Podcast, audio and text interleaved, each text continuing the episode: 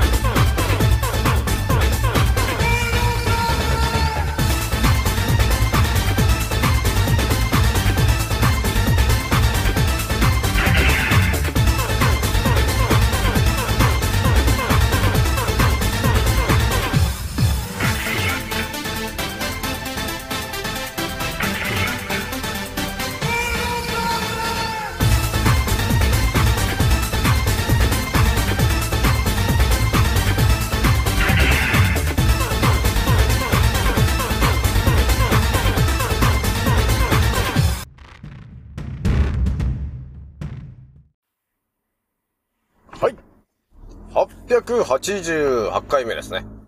創造船オメガ号宇宙一の名記録マスター、青木丸でございます。今から話すことは私の個人的見解とおとぎ話なので決して信じないでくださいね。はい、ではですね、今回ね、一発目にね、ちょっとお伝えしたいのがね、ほんとこれまたやべえ話になってきてるんですけども、呼吸踊りの話をちょっと一発目お話しようかなと思ったんですけど、まあちょっとね、タイトルだけでもちょっと青木丸さんだ大丈夫かっていう感じはちょっとあると思うんですけども、やばいぞと、ついに呼吸踊りの話にしちゃおうかなというとこなんですよね、皆さん。でね、二つ目に話しとくのが、いいですか皆さん。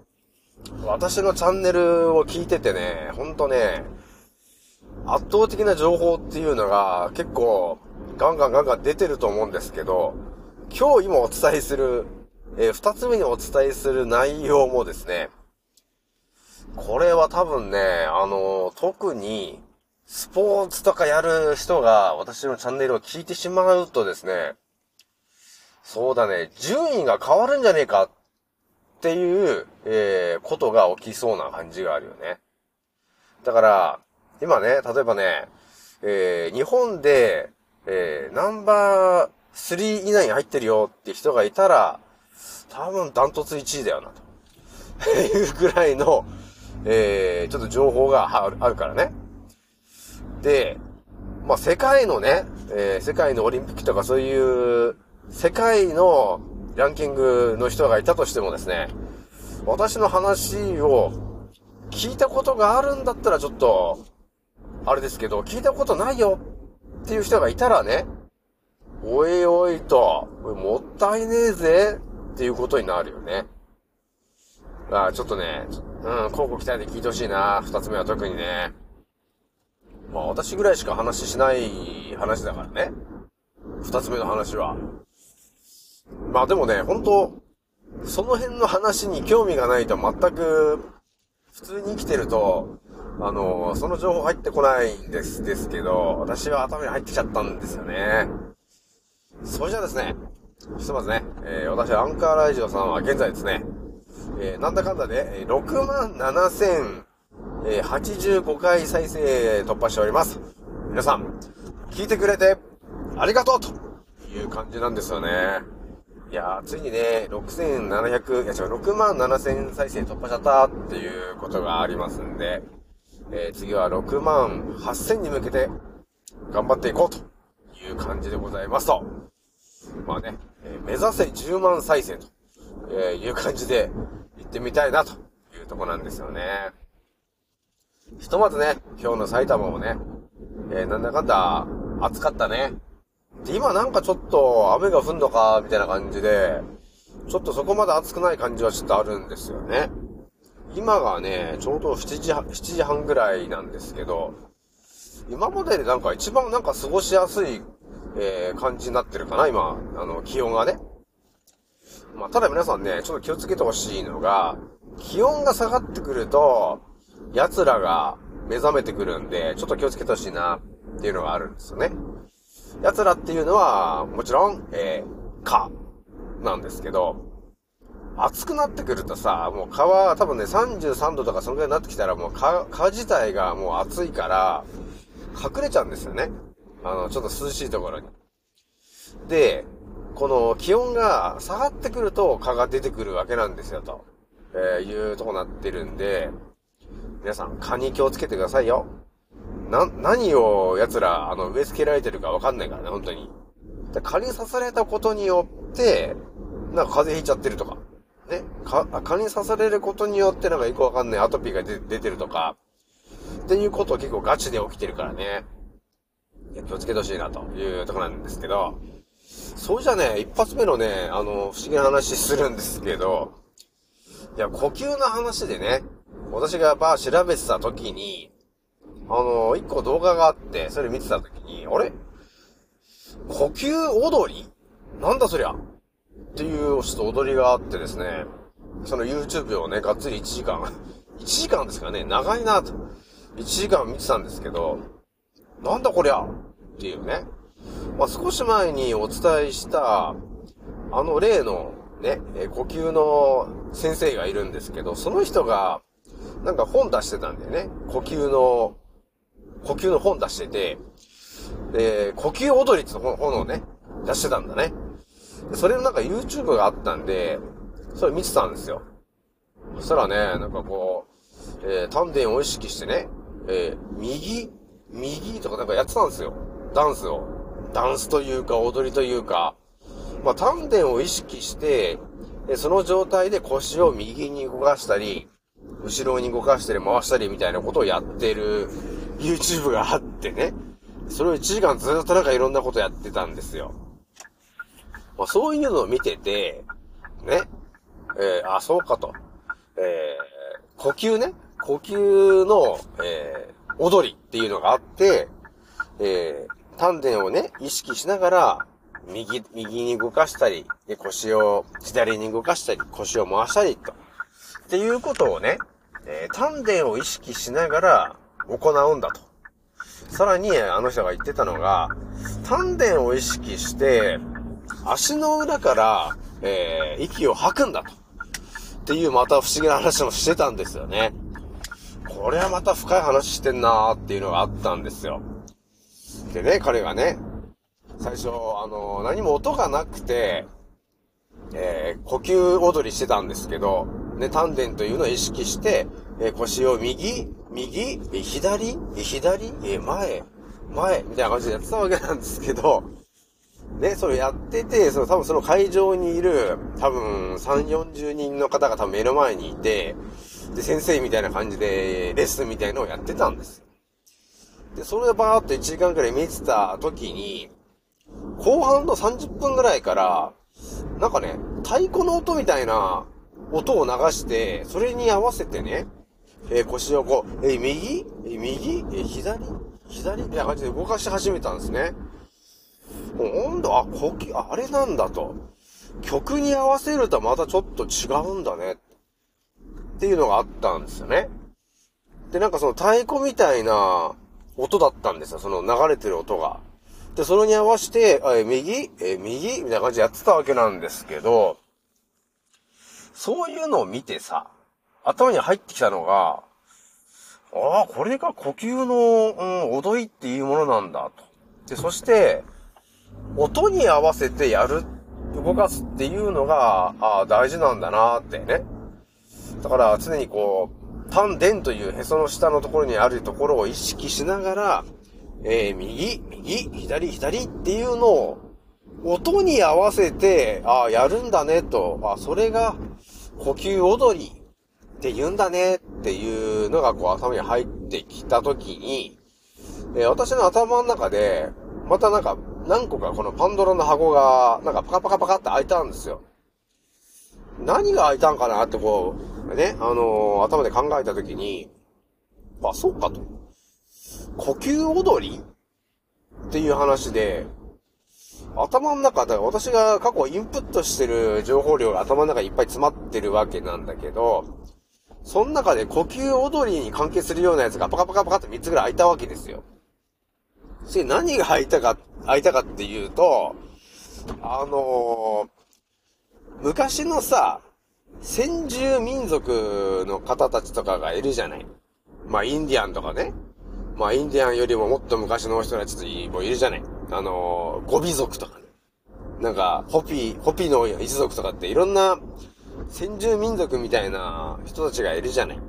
あとはアマゾンの奥地とかにいる、まあ、首狩り族的な、首長族とかいろんなそういうさ、えー、昔ながらの民族みたいな人たちっているよね。で、彼らって、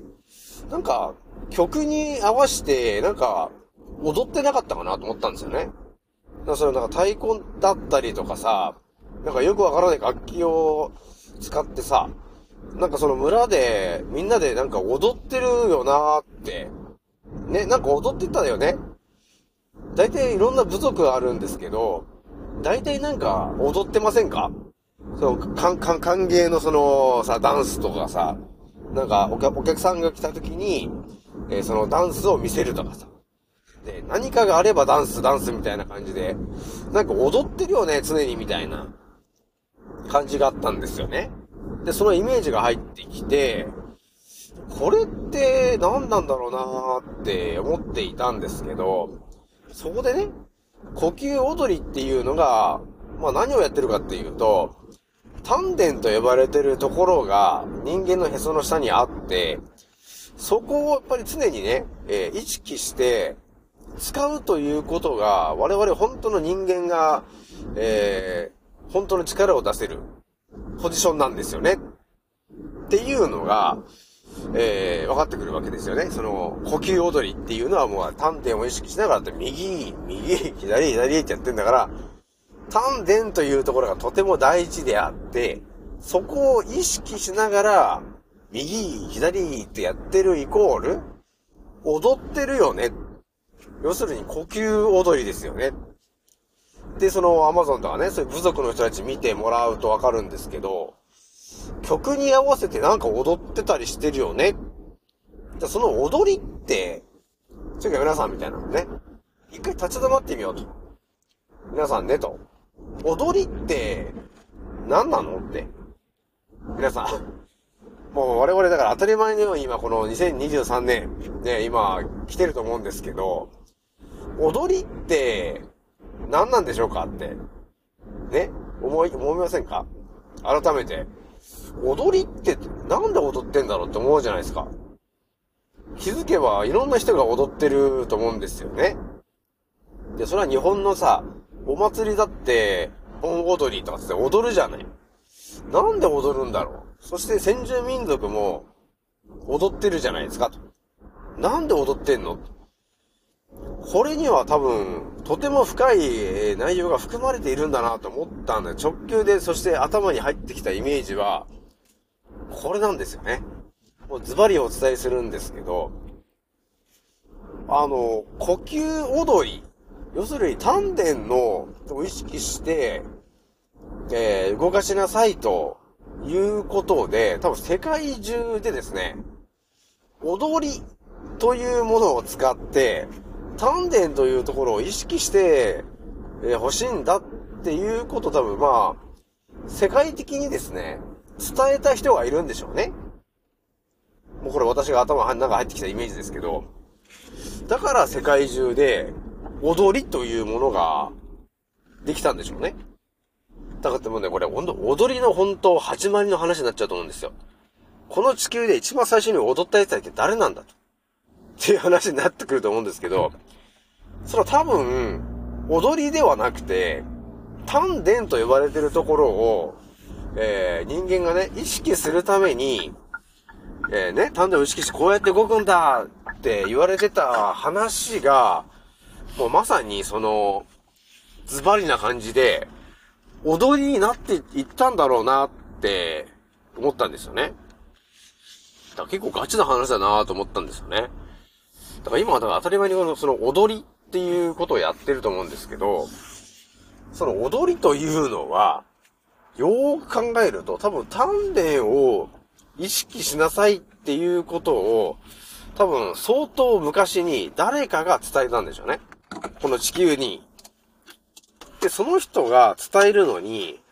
丹田というところを意識して、右だ、右だ、左だ、左だ、とかって教えながら、多分曲、曲とかも乗せて、教えてたと思うんですよ。だからほんとね、今からほんとごせんねんとかでもっと昔だといちおくねんとかね、そんぐらい昔の話だと思うんですよね。そんぐらいの昔に多分教えた人がいたんですよね。だそれが今のその先住民族とかが曲とかを合わせて踊ってる。でもそれの本当の意味みたいなところが分かってるならいいんだけど、もしかしてそれが分からないまま伝わっただとりあえず伝わってて、今のその、あの、なんか部族の踊りみたいな感じになってるかもしれないんですけど、多分大元は丹田というところを意識して動かしてねっていうのが元になってるんだろうなーって思ったんだよね。なんかまたやべえ話しちゃったと思うんですけど、だから今この地球に存在する踊りっていうものを一番最初に踊った人っていうのは多分丹田を意識しなさいということで踊ってたと思うんですよね。いやーまたちょっと深い話しちゃったな。とりあえず一発目こんぐらいにしておきますと。はい。それではですね、えー、ついにふたつめの話ちょっとするんですけど、まあ私のチャンネルを聞いてるだけにしかお伝えしないですからね。一応言っておきますけど。じゃあね、ちょっとお伝えしたいのが、あのね、このね、呼吸という話って結構究極にやばい話なんですけどね。まあ、呼吸で今いろいろ調べてたんですけど、どうやったら、あの、ものすごくスピードが上がるのかなって考えてたんですけど、いろんなさ、その、世界にはいろんなそのスポーツとかあるじゃない。で、えー、あまりその男の人がスポット当てないのが、バレエとかなんですよね。あの、バレリーナ的なやつなんですけど、あれって、結構、見た目には分かんないと思うんですけども、結構なんですよ、体幹っていうのが大事だよね。バレエの人って。だから、あの、背筋がこうピーンとちゃんとしててさ、姿勢も良くてさ、で、バランスもいいじゃね。で、バレエって、あの、回転したりするじゃないですか。ジャンプしたりとか。そういうのがあるんで、それでちょっとね、呼吸の話で調べてたら、見えてきたのがね、バレエとかでさ、ジャンプとかするときに、じゃあ呼吸ってどうやってんのっていう話になるんだけど、これもね、本当当たり前と常識で生きてると、全然気にならないじゃん。そのバレ、バレエとかさ、まあ見た、見たときにね、ああとりあえず、ああとりあえずすごいなーと思うとは思うんですけど、どんな呼吸法で、そのバレエをやっているのかっていうのって、ほんと興味がないと調べないじゃん。だからね、ほんとね、バレエとかって、やってる人は多分分かってると思うんですけど、やってない人は全くその呼吸法みたいのって全然分かんないよなーっていうのがあったんですよね。っていう私が調べて到達したのが、バレエでジャンプとか、まあ回転とかするんですけど、その時に、じゃあ一体どんな呼吸をして、その動きをしてるんですかっていうのをちょっと調べてたら、出てきたんだね。だからバレエでジャンプとか回転とかする時に、どうしてるかっていうと、動き始めるときに息を吸うんですよと。これなんだよね。ここがポイントなんですよ。動き出すときに呼吸を始めるんです。だからそれでジャンプするんだよね。だから何も考えないとさ、いつ呼吸するんだかとかって別に何も考えないでやると思うんですけど、このね、呼吸というものがある程度分かってくると、そのバレエとかもそうなんですけど、このしなやかな動きみたいなものが重要じゃないですか。これはフィギュアスケートとかもそうだと思うんですけど、で、あのー、そういうね、フィギュアとかバレエとかやってる人たちっていうのは、まあ、ある程度ね、えー、もうプロのプロになってくるような人たちっていうのは呼吸法をもう身につけてるわけですよ、あの人たちは。だからどこで呼吸を、あのー、吸うべきなのかで、どこで止めるべきなのか、そしてどこで吐くのかっていうのももう分かっちゃってるわけなんですよね。だからジャンプとかするときに呼吸を要するにあの吸い込みながらジャンプするんですけど、まあ、考え方がいろいろあるんですけどね、鼻で呼吸して、えーまあ、要するに腹を膨らませるわけですよと。そうすることによってそれが浮き輪の役割をするんで、通常よりも高くジャンプできるんですよねっていうのがあるわけですよ。だから肺に、あのー、酸素がたくさん溜まっていると通常よりも高くジャンプできたりとか、通常よりもスムーズに空中で動くことができるんですよっていうのがまあ書いてあるんですけど、だから、まあ、フィギュアスケートとかでね、まあ、羽生さんとかがこうジャンプするじゃない。その時って、まあ、要するに呼吸吸いながらジャンプしてるよね。要するな、要するにはなんですけど、吐きながらとかじゃなくて吸いながら、えー、ジャンプするわけです。だ吸って肺、肺と腹にね、えー、酸素が溜まって膨らむじゃない。でその状態で飛んでるから、あの人よりも長時間長く飛んだりとかできるんですよねっていう考え方があるんですよ。だからこの話ってね、ほんとね、すべてのなんかスポーツとか動きの関係するものに、あのー、伝わっちゃう話になっちゃうんですよね。さっきのね、呼吸踊りもそうなんですけど、まあダンスもそうなんだよ。呼吸法が分かってる人と分かってない人だと、やっぱり体のその、なんていうのかな、動かし方も全然違うし、体のしなやかさとかも全然違うわけよ。だから呼吸法をあなたは身につけているのか身につけてないのかっていうので、やっぱり分かってる人は体がね、あのー、滑らかに動く、スムーズに動くようになってくるから、やっぱり上位になってしまうわけですよと。でも呼吸法について何も知らない人がとりあえずダンスしてるっていう感じになっちゃってると、ちょっとあのー、ロボットみたいな動きになっちゃってるのかなっていうのはちょっとあるんですよ。だから、まあ、世界を取ってるような人と一般人の人との圧倒的な違いは何かっていうことを言うとしたら、呼吸法についてその人が学んでるか学んでないか、そこがまず大事だなっていうのがあったんですよね。だから一般人の我々って呼吸法って、ま、あの学ぶことないじゃない、基本的にね。だからあの分かんなかったんですよ。まあでも私が調べちゃってね、今日皆さんにお伝えしてるんですけど、あのね、一番、まあ最近でいい例で言うとさ、鬼滅の刃っていうあのアニメあるじゃないですか。ね、ありましたね。で、まあ、いろんな、えー、呼吸をしてる人がいるんですけど、まあ皆さんアニメをね、ちゃんと見てる人がいればね、まあ、かまど炭治郎というね、えー、火の呼吸の使い手が、まあ、あれか、えー、水の呼吸の使い手がいたとして、水の呼吸って言って、その、息を吸いながら攻撃してるんですよ。これ結構大事な話よ、皆さん。攻撃するときに、息を吸いながら攻撃してるわけですよ。いうことなんですよね。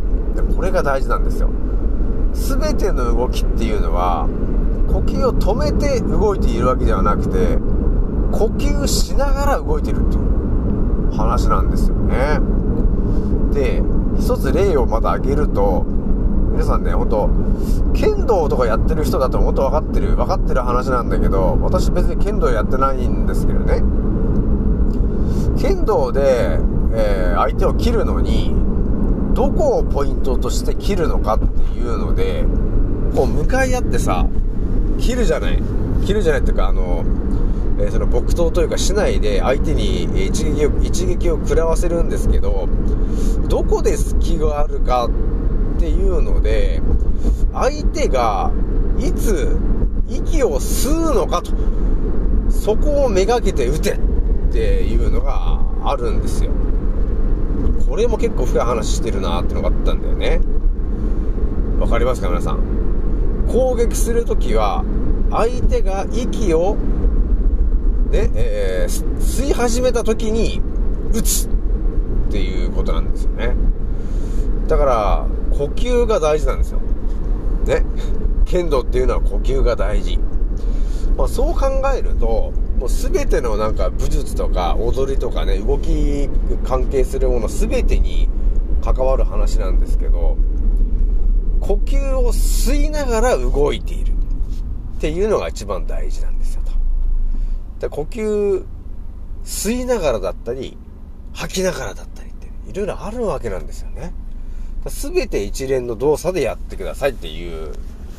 のがそうなんですよね。で、宮本武蔵とかさ、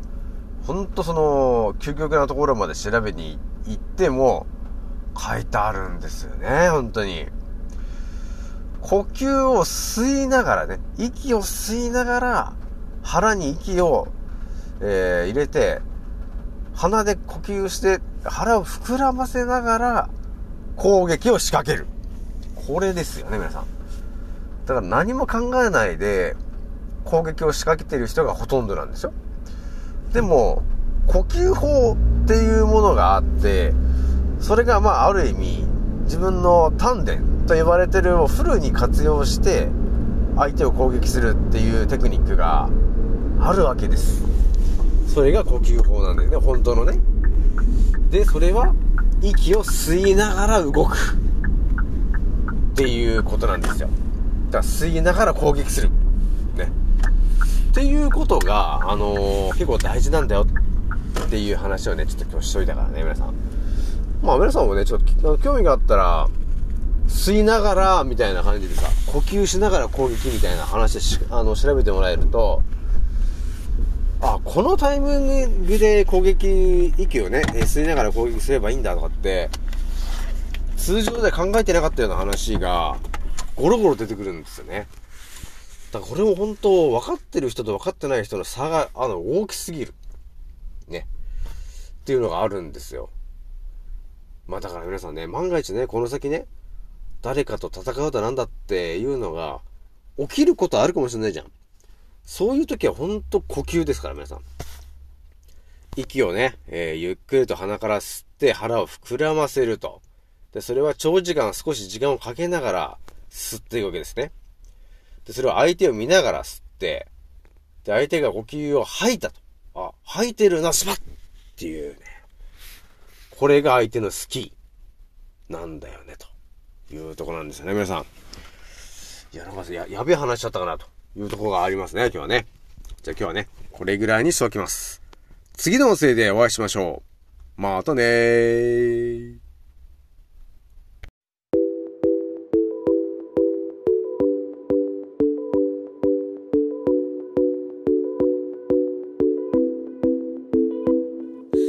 There's no superior. Days on the color. But if you feel like you're strong.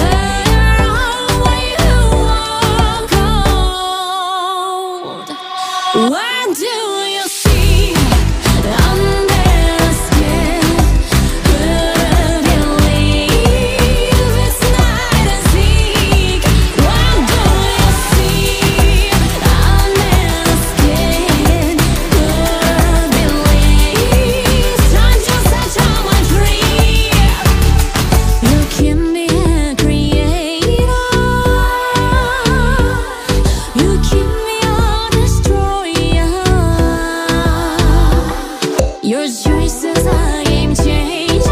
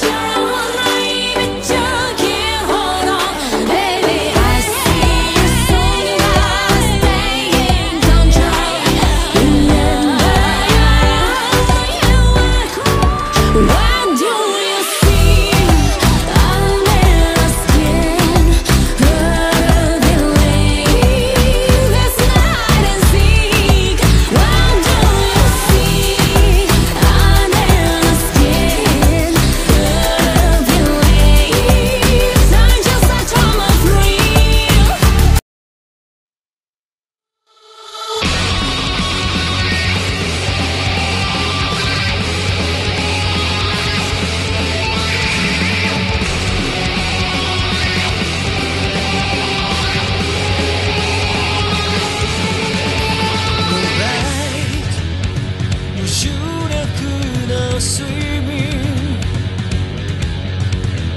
闇夢途切れた朝に Daylight 君が生まれた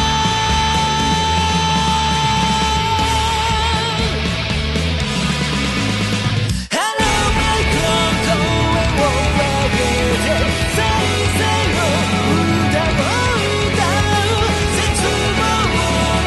先の物語